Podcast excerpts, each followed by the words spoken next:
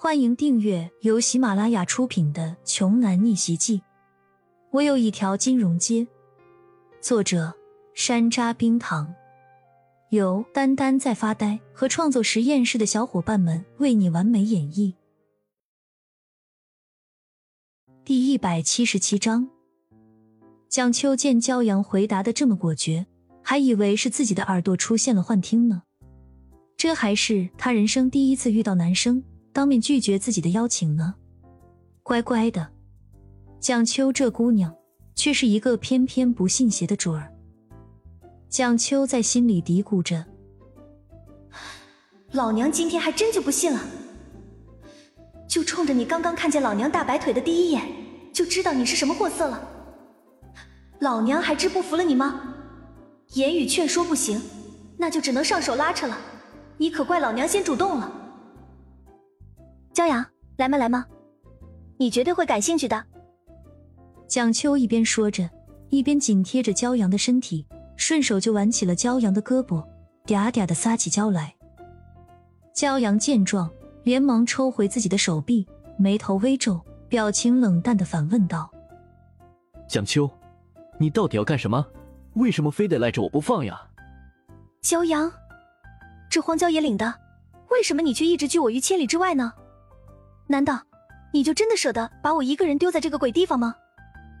蒋秋一脸委屈和难过，以类似的句式同样反问起骄阳来，而且与此同时，还用自己肥硕俊挺的胸前肉峰来回蹭了蹭骄阳。骄阳一阵无语，刚才还一个人蹦蹦哒哒的张罗着要带骄阳四处转转呢，怎么现在突然就意识到自己很害怕了？好吧。我陪你去玩，就是两，这样总可以了吧？骄阳最终还是妥协了。其实败给这么个奇葩的屌丝女孩，好像也没什么大不了的。一个二十来岁的小姑娘，她还是能收拾得了的。话说回来，其实她自己也是特别好奇，在这个早就已经废弃的破败工厂里，究竟有什么好玩的地方。蒋秋露出一抹十分具有深意的微笑，随手就用手机叫了一辆附近的车，两人驱车赶往了新县郊区最偏僻的地方。没过几分钟，眼前就出现了一个破旧的老厂房。不过，令骄阳难以想象又大开眼界的是，这个破旧厂房的大门外竟然停着很多辆豪车，在豪车当中还夹杂着许多中低档的平民大众车。骄阳尽管内心有些不好的预感，但是神色并没有露出一丁点的，问道：“这到底是什么地方？”跟我进去，你就知道了。”蒋秋神神秘秘的说道。带着好奇，骄阳和蒋秋两人来到厂房大门口。门口有两个臂膀上带着纹身的彪形大汉把守着，这俩人的健硕体格简直就跟两座小山一样。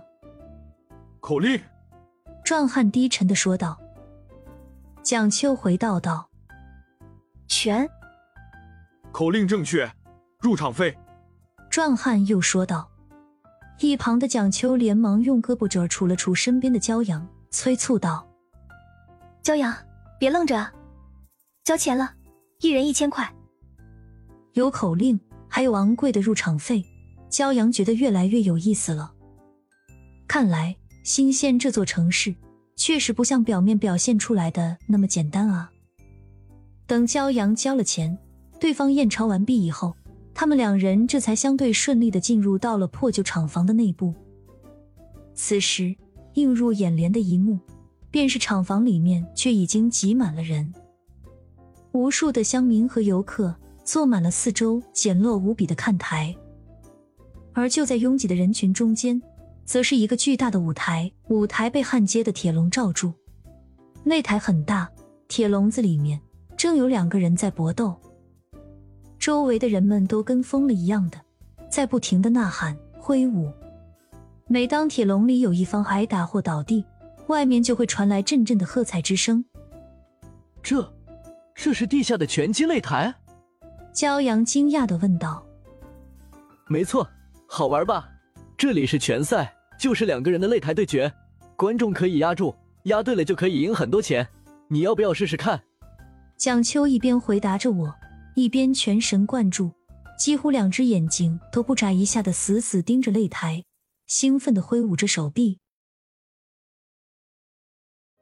本集播讲完毕，想听更多精彩内容，欢迎关注“丹丹在发呆”。